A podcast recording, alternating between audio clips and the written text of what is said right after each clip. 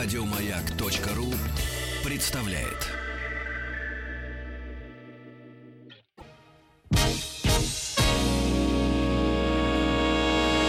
Физики и лирики. Шоу Маргариты Митрофановой и Александра Пушнова.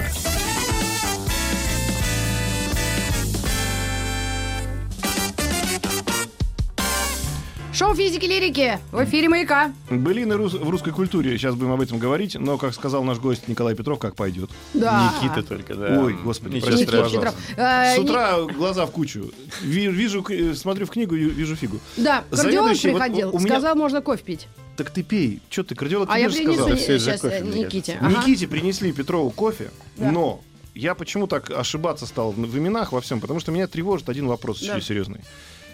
Заведующий лабораторией теоретической фольклористики Ранг Игс, э, доцент РГГУ. Теоретическая фольклористика. Представляете? А есть еще и Практически. практическая. Но если бы были напели, наверное, я бы занимался и практической фольклористикой, и собирал их. Но их уже давно не поют, поэтому теоретическая Если честно, их не особо и читают, да, дети? Читают. Вот О, расскажите оп, про оп, оп. это. Значит, давайте сразу разделяем. Значит, былины, да, это вот так, как у вас теоретическая фольклористика, это то, что было в прошлом. И оно в том виде, в котором оно создавалось, сейчас не существует. Не сидят ребята с гуслями и не поют былины. Ну, может быть, определимся с, с понятием былина. Вот как всегда мы начинаем программу, да, несколько раз, и каждый раз это ну, важно определить термины. Во-первых, Так. а, не былины, а старины. Воу-воу-воу. Первая вещь, да, которая сразу открывает новый мир нашим слушателям. Мгм. Былина — это искусственный термин, который был придуман а, в 19 веке и, собственно, вошел практически во всю такую учебную, не только учебную литературу, а сами сказители называли это старины. Так, хорошо. И это апелляция к старому, да, к тому, что как бы было когда-то, вот, потому что все исказители и аудитория были уверены в том, что эта история действительно когда-то существовала. Вот. Былины э, термин, э, естественно, придуманный э, через слово полку Игореве, Мгм. помните, да, Да. по былинам того времени, да, э, вот. И, собственно, потом он просто входит в такую, ну, более-менее популярную литературу и замещает термин старины, потому что совершенно непонятно, как это все называть, это огромный-огромный комплекс текстов. И былины, и старины очень похожи по семантике, да, по содержанию. Мгм. Но Тогда вот- куда мы летописи? А летопись — это совершенно другая история. Летопись Чем — это отличается? письменный источник, безусловно. А, Там нет никакого метра, нет пропивания. И а, с летописи это вообще, конечно, принадлежность такой высокой культуры, Что от есть старины. документ вообще тогда, исторический? Так, мы сейчас, кажется, зашли далеко. да? Нет, Да, еще нормально, держимся пока. до Ле- есть до че- человек берет летописи и говорит, вот в летописях написано, Какой что человек? такой, ну, допустим, историк или там из- изучатель древности, скажем так. И говорит, вот у нас есть вот такие факты, они у нас существовали, значит, видимо, в прошлом это было. Ну, или существуют они в летописи, значит, в прошлом было. Ну, открою вам... Ста- Ага. Былины, или как они правильно называются? Старины. Старины. Да, это отлично. то, что э, фолькле- в фольклоре считается искусством, да, то есть тех времен. Оно содержит в себе какую-то информацию о прошлом, но достоверность этой информации, то, что это было действительно так, М. это под вопросом. Здесь все сложно. Давайте Э, вот. И в летописях, на самом деле, э, достоверность летописи тоже, конечно, под большим вопросом. Потому что как примерно работал летописец? Да? Так. Вот есть некоторый заказ государев, грубо говоря, написать некоторую историю. Там через два века, через полвека, через век и так далее. Если по заказу, то уже понятно, что не объективно. Что делает летописец? То есть он, ну, во-первых, пишет какие-то, э, ну, какие-то истории, которые связаны с тем, что было, ну и плюс дополняет это различными легендами, преданиями, которые ходят вокруг этого, вокруг Мгм. него. То есть, например, тот же самый э, Рюрик, Синеус э, и Трувор, да, ну, во многом эта легенда о призвании трех правителей есть практически везде. И вот недавние исследования, по-моему, 2012 года, ну, это было и так понятно, а, позволяют полагать, что это просто перенос, да, из византийских, например, источников на русскую почву, но и некоторое подверстывание под вот эту самую русскую историю. Вот. А э, старины вообще известны с 16 века, ну, скажем так, в 17-18 мы уже точно имеем большие тексты, вот, и это совершенно другая Лонгриды. история. Ну, практически лонгриды. Они сначала попадали в такие сборники нравоучительных, сатирических и не только повестей. Ну, представьте такой услада дворян. Вот дворян, вот он читает там повести Ерше Ершовича, что-то еще, такие повести Петровского времени. И там вдруг почти прозы, но где просматривается какой-то метрический стих, там вот большой текст про Илью Муромца и разбойников.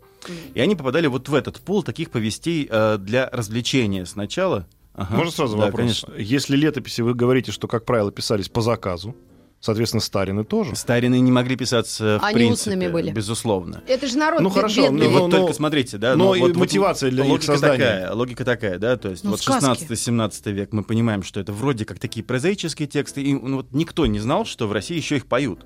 И там только начиная где-то с э, конца 18 века к нам попадает первый сборник так называемый Кирши Данилова. Да, это такой легендарный певец э, завода Демидова, и вот он вроде бы пел, и по его заказу это непонятно, либо он записал, либо благодаря его таланту записали. Появилась рукопись, да, где у нас было около 30 сюжетов, блин, и мы понимаем, что, скорее всего, это исполнялось. И там вся общественность российская, вау, вау, у нас есть свой эпос, смотрите. Там у немцев есть, да, что у них есть? Зигфрид, да, грубо говоря, там англичане Беовульф, э, песня о моем Сиде э, это Испания. Вот, песня о моем Роланде Франция, а в России ничего. И тут появляется Кирша Данилов. Но все думают, ну ладно, ну вот они такие же письменные тексты, наверное, это когда-то писались, да, никто никогда не пел. И То есть тут без всякого заказа просто люди сами пели, о чем хотели. Совершенно непонятно, пели или нет. пою. Нет, нет, А, совершенно да? непон- непонятно, пели или нет. И вот только где-то уже в 19 веке, там один сильный был такой Рыбников, тоже известный ученый, его сослали в Петрозаводск, и тут он, значит, поставляет огромное количество текстов, вот п- прямо туда, в Россию, да, около 200. Все думают, ну нет, ты придумал. Да, ну как же так вообще? Вот мы же не знали, она поется. И тут же объявляют русским севером Исландии. Э, Русский, русский север объявляет Исландией русского эпоса. Э, В соответствии с сагами, которые были известны. Так. Едет Гильфердинг, записывает кучу текстов и пошло-поехало. Выяснилось, что на русском севере обычные люди, которые не имеют, ну, там, большого образования с одной стороны, в основном старообрядцы, да, Мгм. которые просто исполняют огромное количество сюжетов, около сотни, да, про вот этих вот самых героев русского эпоса, про богатырей. И здесь очень важный момент. Сам жанр старины, да, он нацелен на достоверность. Что это значит? То есть, когда э, человек пропивает, вот это вот ощущение у него и у аудитории, что это на самом деле когда-то было. Мгм. Но это совершенно не значит, что э, Было это на самом деле было на самом деле. Если мы сравниваем, например, все сюжеты Былин с какими-то летописными событиями, да, поскольку сначала исследование Былины ходит в таком в историческом русле, Мгм. то мы практически не находим ни одного соответствия. Нет ни одного сюжета из летописи, который так или иначе отображается в сюжетах эпоса. Есть какие-то имена.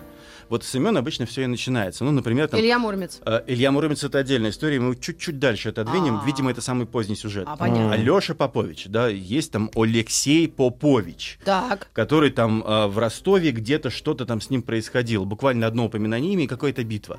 Все, больше ничего. В Былинах ничего подобного. Там Алеша Попович и Змей Тугарин, Алеша Попович и сестра Петрович из Бродвича, Алеша Попович и Добрынь Никитич. Вообще ничего похожего, только Ага. одно имя.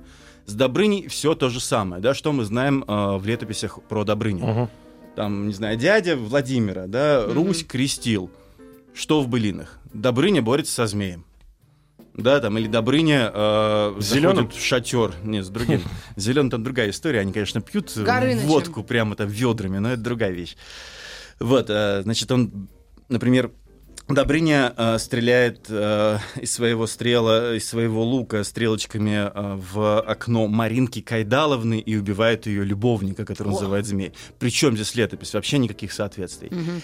И, а Илья Муромец, он вообще, в принципе, не упоминается в летописях, да, и поэтому это некоторые основания считать, что, ну, наверное, он был не столь популярен, э, чтобы попасть в летописи. И вот современная филологическая наука, э, но одна из ее, э, один из ее изводов предполагает следующую историю, что, наверное, вот эти вот имена уже из эпоса, который был популярен, но который, конечно, никто не записывал, попадает в летопись. М. Для того, чтобы придать летописи большую достоверность. Сначала было слово. Именно, учитывая, учитывая один простой факт, да, что сам летописец, он, конечно же, грел уши, да, то есть он был в этом вот не вакууме, он был в М. информационном поле. И понятно, что когда он описывал ратные подвиги, он вполне мог взять из устного творчества народного, да, какого-то героя, либо события и поместить его в летопись, чтобы придать летописи вот достоверность. Они поют, и в летописи точно есть. А Но как же Волх перевернули, да? Но А? живучесть, я так понимаю, да, живучесть этих вот старин, да, старин, как правильно, на ударение ставить. Все правильно. А живучесть их, она никак не была связана с тем, что было там это на самом деле и не было, да, то есть если это было, грубо говоря, талантливо, оно жило дальше. Но там чуть-чуть по-другому, наверное, это можно осмыслять. Да, это не связано с тем, что было когда-то. Но это связано с некоторым образом истории, с некоторым образом прошлого, да, который был вот в глазах, в представлении того же самого крестьянина. Былины пели в основном на русском севере. Это в местах, где люди жили вместе с соседями, причем соседями иноэтничными, А. иноязычными и этноконфессиональными, другой конфессии, А грубо в те говоря. годы русский север это Новгород, судя по всему, А, Псков и В те годы русский Архангельск? север это уже Архангельская, область Архангельская и область. Аланецкая губерния, то есть огромное вот Онежское озеро, да, Ага. вот там Белое море, около Белого моря, туда река Печора Ага. и вот это вот все. Вот же странно, как люди в те еще века жили так холодно ж. Смотрите, нет, э, ну жили-то они нормально, почему там лес есть, А, ну, всё дрова, вести, да? Изба, дрова огонь. собирать, изба, А, огонь. Ну тогда ладно. Но фишка в следующем, да, если тебя окружают иноэтничные люди, да, какого-то окружения, ты Мгм. начинаешь как-то консолидироваться и собирать свою этничность. Мгм. А как ты собираешь свою этничность? Через апелляцию к прошлому, к истории. М. И, видимо, поэтому жанр Старин был настолько живуч, потому что это некоторое общее знание, да, то, что называется common sense для определенной группы людей. Мы сохраняем себя и поем про себя, про свое прошлое, чтобы как-то себя идентифицировать. Не, ну подождите, но не было же айфонов. И люди просто Были должны былины. при- приходили слушать это как искусство. А вот смотрите, вот этот вопрос, Маргарита, очень хороший, да, а Не. ч- чего они делали, как они там выживали? Они рыбу ловили. Так. То есть были несколько очень важных угодий там на берегу Белого моря, там по Мизене дальше на берегу Белого, Белого моря. И они собирались там примерно раз в год с разных мест, Ага. вот, прям туда и ловить артельно рыбу. Там много-много разных артелей из разных мест. И чаще всего каждая артель брала с собой сказителя. Мгм. Вот, а, и В чё- дорогу. Да, что Ну, Типа в качестве, в качестве плеера, да. Ну, практически, да, айфона. Я вам говорю, да. Ну какой iPhone плеер Sony И что делал, значит? Он, рыбу не ловил, неважно, а там, собственно, А- а не Настя было довольно часто, да, ну вот, когда не Настя, ты не пойдешь рыбу ловить, потому что тебя сразу зажмет льдами, и ты утонешь. Ну да. И вот они сидят, и он, значит, это поет, и все очень внимательно слушают, поскольку, ну, как такое радио. Что больше слушать нечего. И он получал такую же долю добычи, Медведя да, а можно даже послушать. больше, чем сами вот эти артельные товарищи. Более того, когда Давайте. вот мы были недавно а, в, на До сих Белом пор море... есть люди такие? А? То- такие люди Нет, до сейчас сих пор расскажу. А, На Белом море, понятно, что эпоса там уже нет, есть какие-то отдельные маленькие рефлексы или что-то еще. Но ребята рассказывали очень просто, вот, что в 90-е, 80-е, 80-е годы они брали с собой библиотекаршу.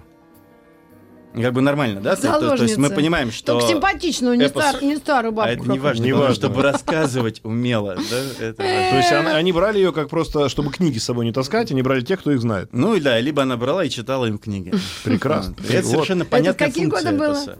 80-е, 80-е. То есть А. старины это и одновременно действительно а, некое такое скрепа, назовем это так, да, получается для Окей. тех врем- времен. А во-вторых, это развлечение. Ну, потому что элемент шоу-бизнеса все равно на тот момент, да, существовал, и всегда в голове у людей существует. Кроме хлеба нужны зрелища. И На еще тот третий наверное, момент. Да. Да, помимо э, вот такого образа истории и, и, и развлечения. Суть по всему, некоторые старины имели когда-то такую религиозно-магическую функцию. Да?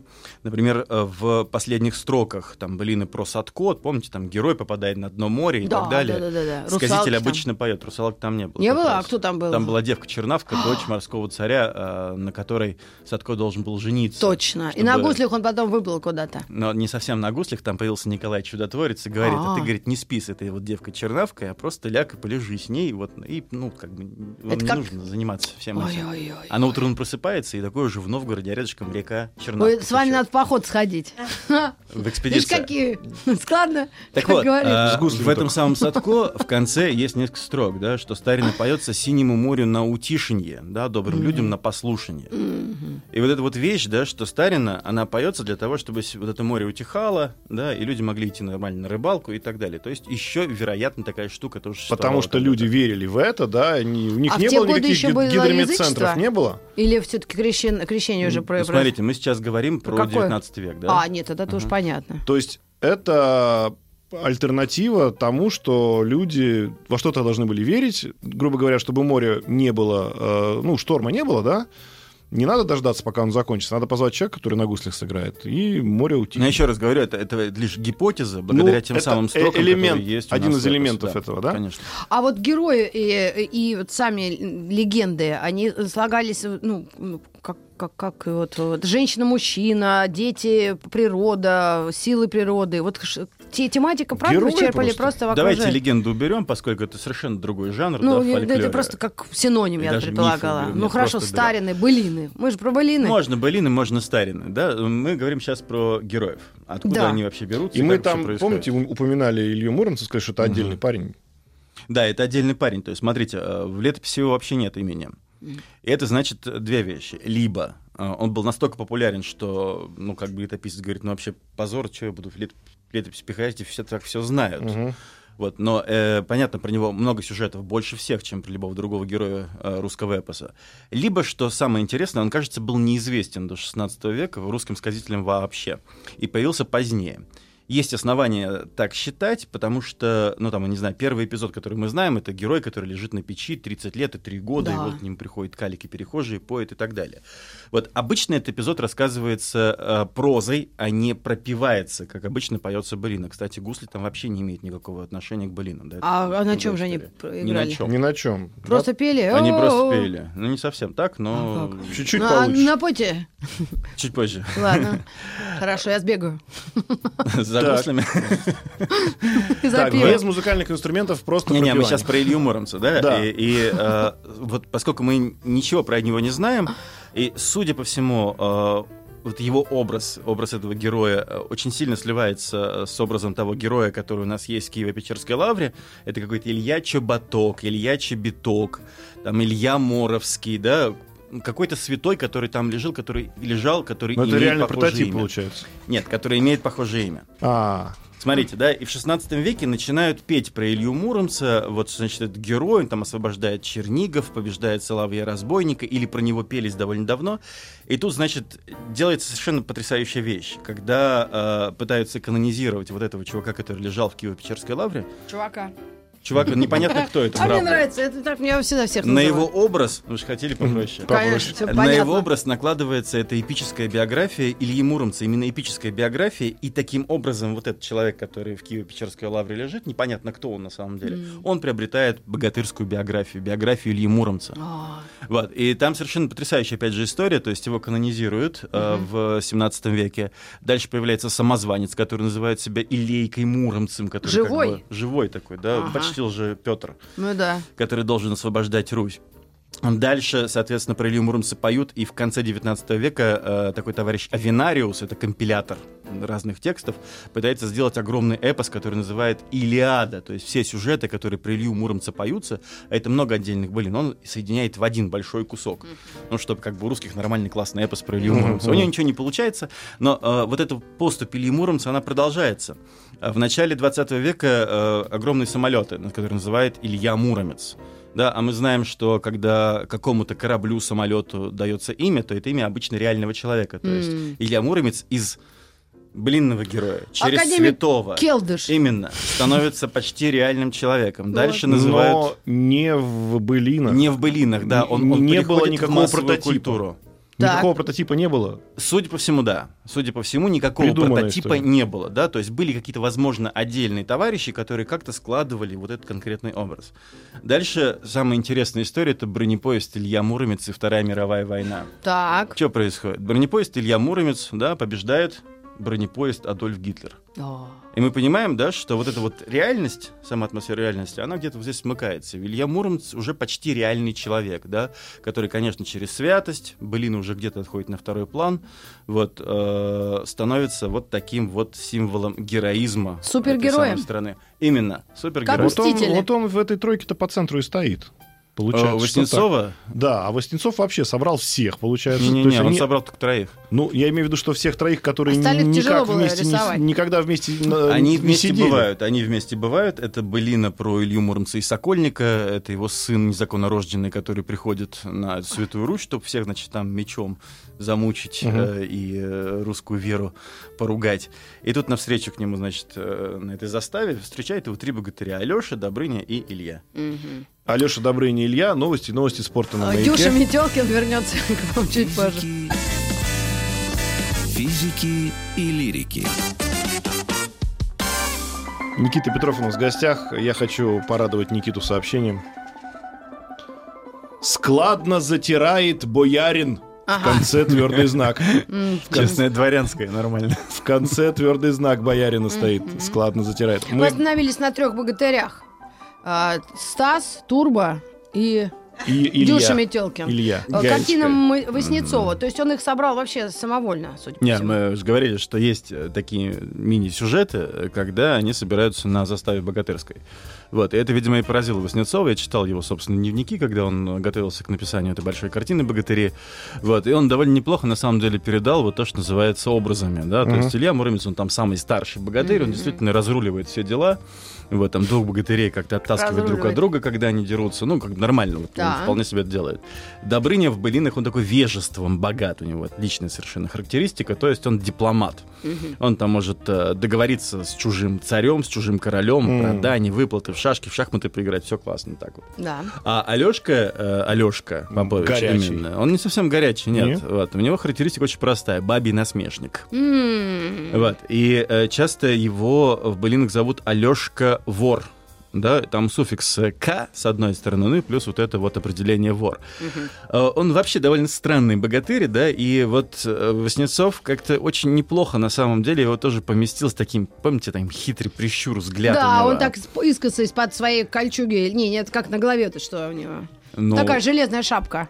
Ну да, э, Шлем. почти Буденовка А, шлем, на самом быть. деле. Да, кстати, Буденовка это производная того самого шлема древнерусского, Похоже, да, да, где э, Васнецов, который разрабатывал, собственно, Только Тескеш. уже железо не стало, сшили из чего попало. Ну да, но, но суть-то была та же. Да, он так косяка давит так на современном Ну так языке. вот, и этот Алешка Попович, э, вор, ну там еще рода Поповского, глаза у него загребущие, руки заведу, ну, заведущие, Да? вот это То вот есть он из них такой самый шебутной. Самый шебутной, да. Э, Он, во-первых, обманом побеждает противника своего Тугарина Змеевича, то есть он заставляет его обернуться, говорит, о, смотри, у меня там за, за тебя за спиной моя сила стоит. Тут оборачивается Олеж Павлович раз, и, в общем, нет Тугарина Змеевича. Вот так вот.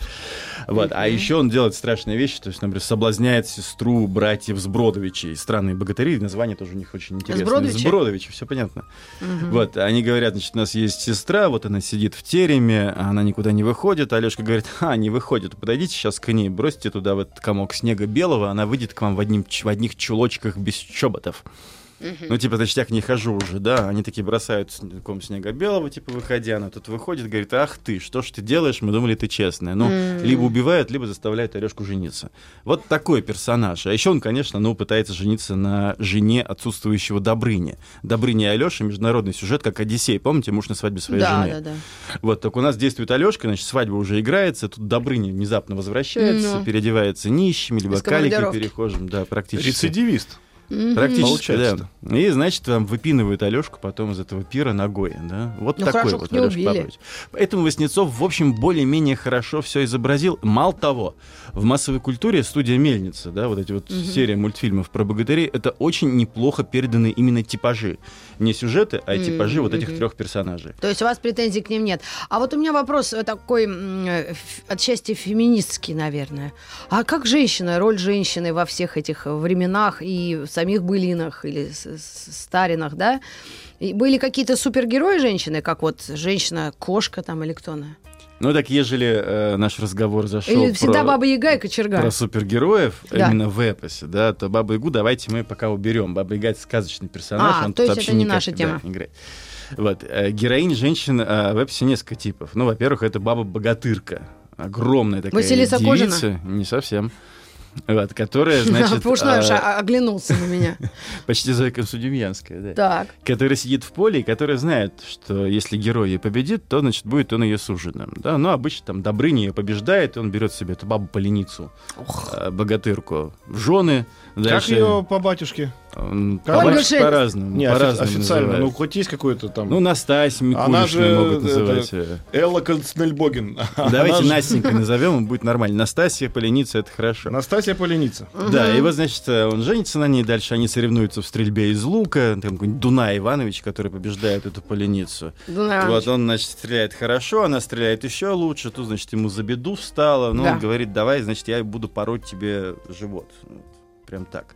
А говорит, слушай, ну подожди, вообще-то я тебя беременная, да, у меня там твои дети внутри. А это ж как? а, ну, А сердце-то богатырское как? Взъярился, все равно в животик спорол, ну и увидел этих детей своих богатырей. У него одного ручки в золоте, у другого ножки в серебре. Ну и с ужаса, значит, То есть они живы остались, дети? Не-не, тоже, ну как, А, спорол брюк. да, странно. И бросился на кинжал и умер. Тоже умер. вот. И с тех пор кровь, река Дунай потекла. Да? А. Вот такие сюжеты тоже есть. А истинная супергероиня это, конечно, Василиса Микулишна. Так. Э, Жена Ставра Годиновича. Это вообще бой бабы, великолепная женщина. Василиса. Микулишна, да. Пока вы гуглите, я расскажу, в чем дело. Да. Значит, Ставр Годинович, он известен тем, что он классно играет на гуслях. И вот князь Владимир злобный, он почти всегда злобный, какой-то такой подленький. Мгм. Вот он садит его в погреба глубокие. Сажает все-таки. Ну, да. По-древнерусски. По-древнерусски Я бы сказал, садит. да, давайте прячет в погреба глубокие, вывернулся, да, из положения. И, значит, он там сидит, этот Ставр Годинович, играет ему. А тут Василиса Микулич, что делать? Ну, она переодевается в татарина. Да, и, значит, татарином этим и идет в Киевград. И говорит, сейчас, значит, князь Владимир, давай мне вот, э, значит, богатыря, которого ты туда посадил. Говорит, а с чего бы? Мгм. Ну, говорит, ну давай, значит, как-нибудь посоперничаем. Давай сыграем сначала в шашки, в шахматы. Она под видом татарина выигрывает его в шахматы, то есть она умная и ловкая, да, причем как будто мужиком еще представляется. Потом она побеждает лучших борцов. Потом э, жены или племянницы князя Владимира говорят, нет, говорят, это же не мужик, это баба. Она как-то Да. всё подмечает. Давай-ка ты, говорит, в баню с водикой. О, Вот мы все эфир сегодня не начали с сауны. да. Сауной, С походу, и закончим. э, Легкоступовой. Но она как-то очень тоже выворачивается быстро, она то ли первая моется, то ли последняя, да, Так. говоря, что, дескать, значит, иноземному богатырю не за честь с русскими мужиками Да. в одной бане париться. Вот, ну и все эти испытания проходят. И говорит, все, князь Владимир, давай, либо, значит, все царство давай, всю Киевскую Русь, да, Да, либо да, богатыря отдавай. Ну, говорит, ну ладно, богатыря отдам. Тут Конечно. выходит Ставр Годинович. или какого-то богатыря. И главное, там сюжет классный, да, Да. должно понравиться и вам, и слушателям. Выходит и не узнает жену свою, Василису Микулишну. Так. Вот, она говорит, эх ты, Ставр Годинович, богатырь ты такой-то. Да. А помнишь, как мы с тобой, значит, э, в юности поигрывали? У тебя э, было перышко золотое, а у меня колечко серебряное. И ты перышком, значит, э, в колечко-то и тыкал. Так. Да, то есть такая сексуальная метафора, он тут же прозревает, говорит, ладно, окей, поехали домой. Вот такие вот А русские отец былины. что, не мешал молодоженам Микула э, Селянинович? Так про него вообще ничего не известно. А, да, просто отчество, и все. М. Микулишна и Микулишна. Да, интересно. То есть женщин, в принципе, особо не чморили в, в древности. Ну как? э, не- мы говорим не про древность, а про эпос. А, Да. И вы, у вас Но был это же за- оттуда за- запрос э, на супергероиню. Вот, Да. Вот это ведь- Микулишна, я правильно понимаю? Вот я сейчас надыбал картинку в интернете. Сидит женщина на коне, держит в руках дубину размером с шею коня. А, вот, по размеру. То есть, я думаю, что если бы представить себе, что это даже сделано из дерева, а не из камня, как Да, нарисовано. но неужели вы верите реальности этому изображению? Я верю всему, что в интернете... Опубликовано. изображали очень по-разному на самом деле, как бы ни одного нормального такого Нет, это я к тому, что. Микулишна это не, не, не, не вот это в темнице сидит, коса на улице, вот нет. это прям история. же бой баба. Ну да, вот человек-мститель, Avengers. И она реально она д- какие... Ну, то есть у нее прототипа не было никакого. Опять же, но Наташа Романов. верили люди, что может быть женщина на Руси такая. Это еще перед тем, как коня остановить и в избу войти горящую, да? Уже перед этим вот этот был посыл. Ну, мы все время смещаем куда-то эпос в очень древность, да, в какую-то М. древнюю Русь, но в целом а, вот этот сюжет, он очень часто попадал в вот эти вот самые повести, да, повести Петровского времени, Мгм. о которых я говорил, а, где начала начала- началось такое переосмысление роли женщины, да, где женщина хитрая, мудрая, интересная, вот, и которая может спасать практически все. И это очень хорошо попадало в пол фольклора большого, такого, да, не только эпического, но и сказочного, да, где, например, есть мудрая жена. Но помните, это известный сюжет, когда «приди ко мне в одежде и без одежды», да, и там женщина надевает на себя сетку рыболовную, ну и, собственно, и приходит прямо туда и А. тем самым спасает героя. Вот это скорее такой пул сюжетов, да, о хитрых, интересных женах, которые каким-то образом могут спасти этот самый мужской мир. Ну и потом уже это в классику вошло, что бабу не проведешь, она сердцем чует. Может, Помнишь? и так. На, на самом деле все гораздо сложнее. То есть я бы не стал делать вот такой вывод, что смотрите, вот мы в эпосе или в сказках что-то видим, и это прямо накладывается на такое реальное отношение к А. женщинам в Древней Руси, тем более. Оно тогда совсем По-разному получается оторвано от жизни. Нет? Ну почему? Ну потому что оно, Ну, же, как оно они- же из жизни пришло так или Как иначе, «Сто да? одна ночь», вот это Оно к «Тысяча жизни пришло и ночь». на жизнь влияет. Ну смотрите, но и просто это очень неправильная логика, когда мы берем один сюжет и начинаем иллюстрировать э, этим целый пласт, да, такой духовной жизни. Вот, например, сюжет э, уже мифологического рассказа «Баба хуже черта». Да, когда черт просто Это пугается женщину. Нет, это не былин, это быличка. Это мифологический рассказ. А, вылечка. Да, когда э, там женщину мужик отдает черту, и через некоторое время она пугает всех в аду, и все черти разбегаются и говорит, забери ее обратно. Ну, это вождь краснокожих. Но мы же не будем сейчас говорить, да, что исходя из этого сюжета, мы будем делать какие-то выводы про вот Да, такое да. духовное состояние, там, древний какой-то. Да, может, России. они вообще об этом не думали. Ну, я Они думаю, думали очень- поинтереснее сюжет векторы- закрутить. векторы- были но очень разные, да? В любом случае, то, что жизнь э, не существует в виртуальном пространстве, она существует здесь и сейчас. А то, что существует там, это, как правило, ну, отражение же все равно каких-то настроений. Ну, Разве скажем, нет? отражение такой марксистский термин, да, я бы стал говорить о разных проекциях. Или- Этих проекций было чуть больше, чем одна. да. Хорошо. Например, 5-6. Вот еще одна прекрасная проекция, которая касается а, роли женщины, опять же, тоже в Давайте. русском эпосе, да. А, Маринка, Маринка колдунья, которую Добрыня, значит, помните, стреляет стрелочками, убивает ее любовника. Мгм. И вот эта Да. вот э, Маринка, вот где говорят, что у нее есть прообраз. То есть ученые сходятся более-менее в том, что Марин Мнишек, да, был прообраз вот этой вот Маринки Ка- Кайдаловны, колдуньи из Киева.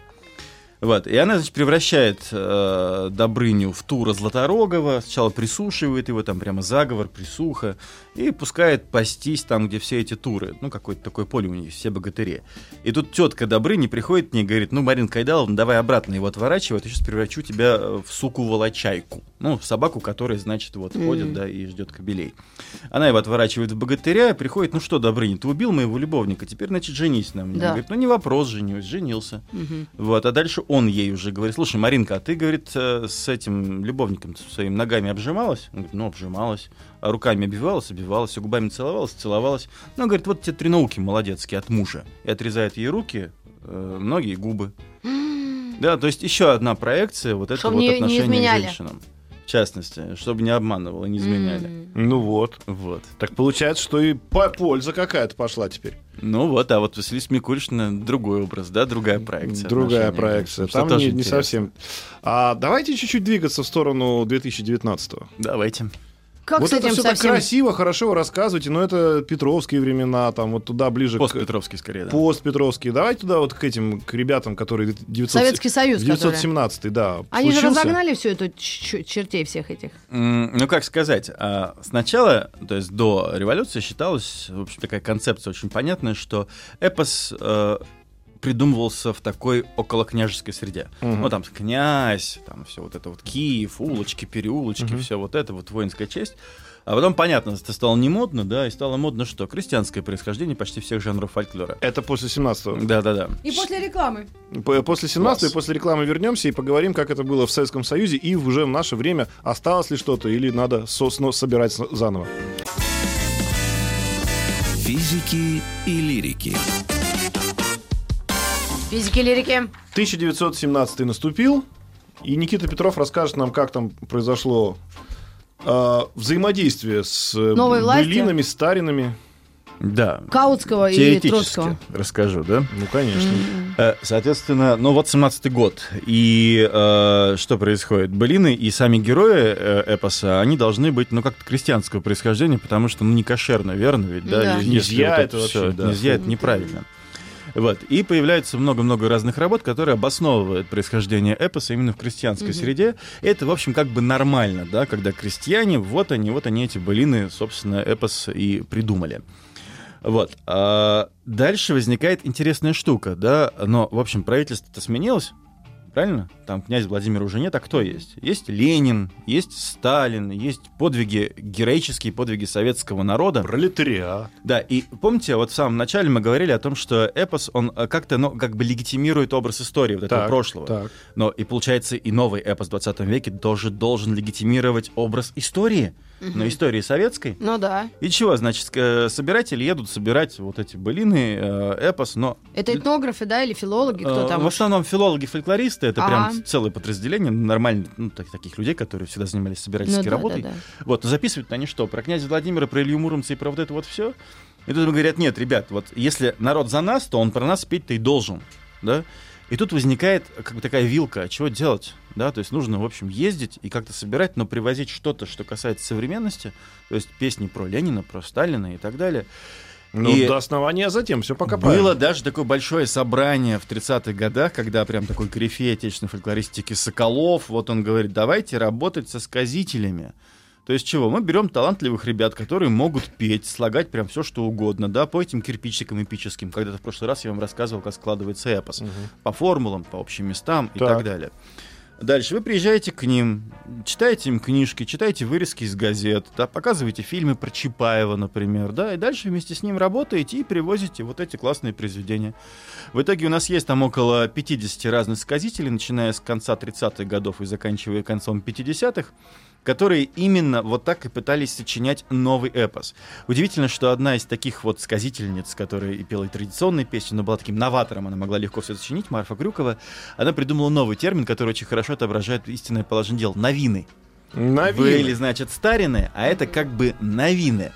Но фишка в том, что когда ты так создаешь новину, она не проходит цензуру коллектива. Но никто не будет петь про то, что, значит, Ленин закатывает пир на всех вот этих вот богатырей. К нему приходит, значит, Сталин, Чапаев, Ворошилов садятся на коня, и Ленин дает им наказ, значит, отправиться на озеро, ну, какое-нибудь там, я не знаю, Чудское. Хасан. А, Нет, да-да-да. Хасан, Ну, ну, Хасан, да. 39-й год, А, помните, да? Ага. Вот они туда, значит, приезжают, всех, значит, разгоняют, пограничнички там, значит, стоят. Вот, э, возвращается, Ленин снова закатывает пир, и все классно. Ага. И понятно, что, ну, как бы, эпос, он существует в среде, которая это воспринимает. Все остальные слушают и говорят, ну, блин, что ты несешь, ну, по сути, да? Вот, и э, цензура коллектива, она не пропускает эти индивидуальные произведения, а их много. Ага. Да, «Боях на озере э, Хасан», а по колен бороде. А, Догадайтесь, что такое по колен борода. На Яропланах, значит, с бородой чувак, да, мужик полетел на Северный полюс. Это этот По самый... крышке. э, Папанин, да? А, Папанин. А Папанин? чуть-чуть ошибок. А я думал, что это уже туда этого, который, как его, Калинин, не? Не, ну, Калинин там Дедушка. тоже, кстати, есть в эпосе, да. И Калинин. И. Калинин, То есть они реально придумали всякие такие байки про Ну, не байки, то есть КПСС? берется, э, про выборы были То новины, есть, я правильно Про понимаю, что это была первая Доносов Совет. попытка сверху спустить Первая это и все последняя, вниз? судя по А, всему. ну, то есть, наверное, все-таки не первое, но первое понятное. Первое, которое мы наблюдали своими глазами. Да? Существует прям теория фольклористики о том, что, например, там Иван Грозный давал задание людям сочинить некоторые тексты. Помните там историческую песню про Ивана Грозного, как он Новгород брал? Ну, конечно, вообще сейчас таки вспомнили, да, из школы. Ну, неважно, она Ну, я есть. помню, как сына убивал. Но в реальности э, по картинке помните, что он Ну, сына убивал. Ну Да. да. Но это А не... такого не было. Ну, как бы в, в исторической песне а, он вроде как его не убил, потому что его бояре спасли. Вот. Но это такой задокументированный момент, да, то есть мы понимаем, спускается сверху заказ, заказ как-то выполняется, это как-то живет, и этих произведений единичных их очень много, реально много. Они публиковались в газетах, сказители с ними приезжали на большие слеты и пели там, да, эти произведения. Но потом, после Великой Отечественной, Второй мировой, как-то все поутихло. То есть есть такая у нас гипотеза, что ну, мужики просто поумирали, а мужики это были основные, кто пели героические старины. А женщины, кстати, пели отдельные бабьи старины. Вот. Ну Так. и потом как-то все это сошло, сошло на нет, да, и поэтому этот большой эксперимент, он прям дико не удался. И Хотя- они, они не хотели оставлять что-то, то, что было, да, и как-то модернизировать. Они решили до основания затем начать что-то новое С совсем. фольклором так нельзя, как бы, да. И а, получается, что фольклором так нельзя. Абсолютно, потому что если вы пытаетесь что-то внедрить туда, да, то это, и если это окажется чужеродным, это прям сразу вытеснится, да, и никто не запомнит и передавать дальше не будет. Мгм. И уже в современной России что происходит? Ну, как в современной России? То есть мы сейчас 50-е, 60-е быстро пробежим, да, там э, образы богатырей и эпоса попадают в массовую культуру, да, снимаются, соответственно, мультфильмы, снимаются фильмы, и это, опять же, такая апелляция к хорошему героическому прошлому, да, вот там, страны, большой-большой страны. Буденовка уже исчезает, да, как некоторый вот этот образ шлема. Ну, смотрите, Советский. Союз, правильно? Да-да-да. А там Русь. Космонавтика. А неважно, герой, да, так- Гагарин. главная скрепа, да, это тот герой, который э, эту Русь-то и сделал. Мгм. Это герои прошлого, они уже не опасны, все хорошо с Мгм. ними. Это как бы почти такая уже воплощенная история в массовой культуре. Так. Вот. э, И, э, собственно, значит, все это как существует до 90-х годов, вот в таком, ну, как бы почти мемориализованном виде массовой культуры. А в 90-е годы что мы видим? Ну, как бы русская православная церковь, да? Русская православная церковь, все, атеизм, эпоха атеизма уходит в сторону, у нас много разных культов, кстати, неоязычество тоже появляется благодаря крушению Советского Союза, это как бы отдельная песня в, в совке. Вот. э, И тут, значит, Русская Православная Церковь берется за эти образы. Ну и в частности здесь Илья Муромец оказывается просто вот супер персонажем. Почему? У него, к нему церковь уже э, имела отношение в 17 веке. Помните, она сделала святым. Да, Ну, плюс не про его, и там Ну, начинается как бы, вот это да. все. Ну, ну, то, что я говорил, Ну они да. биографию при- прилепили и сделали этого персонажа. Вот. В 90-е годы Илья Муромец, э, значит, становится покровителем э, ракетных войск. Господи. И во И Власихе, и, да, конечно, и во Власихе э, буквально становится часовня, памятник, ну, церковь Ильи Муромца. М. Вот, на Дальнем Востоке, по-моему, в, то- в начале 2000-х э, вот такая огромная статуя Ильи Муромца, который тоже там стоит, охраняет как бы рубежи российского А. государства. Но и одновременно происходит еще одна вещь, когда вот эти вот герои фольклорные, причем не только былинные, эпические, но и сказочные, Ой, они становятся объектами брендирования городов. Ох. Муром, Илья Никита Муромец, Петров. семья Гущиных. Приходите Ладно. к нам, пожалуйста, еще, потому Приходите, что мы вот как цикл. раз хотели поговорить о том, как вот это могло бы все с бизнесом, да, в наши су- супер Мар- Великолепно. Marvel Э, вот Super Heroes это- превратиться. точно. Да. А вот не Спасибо. превратилось пока. Мы после новостей к вам вернемся. Еще больше подкастов на радиомаяк.ру.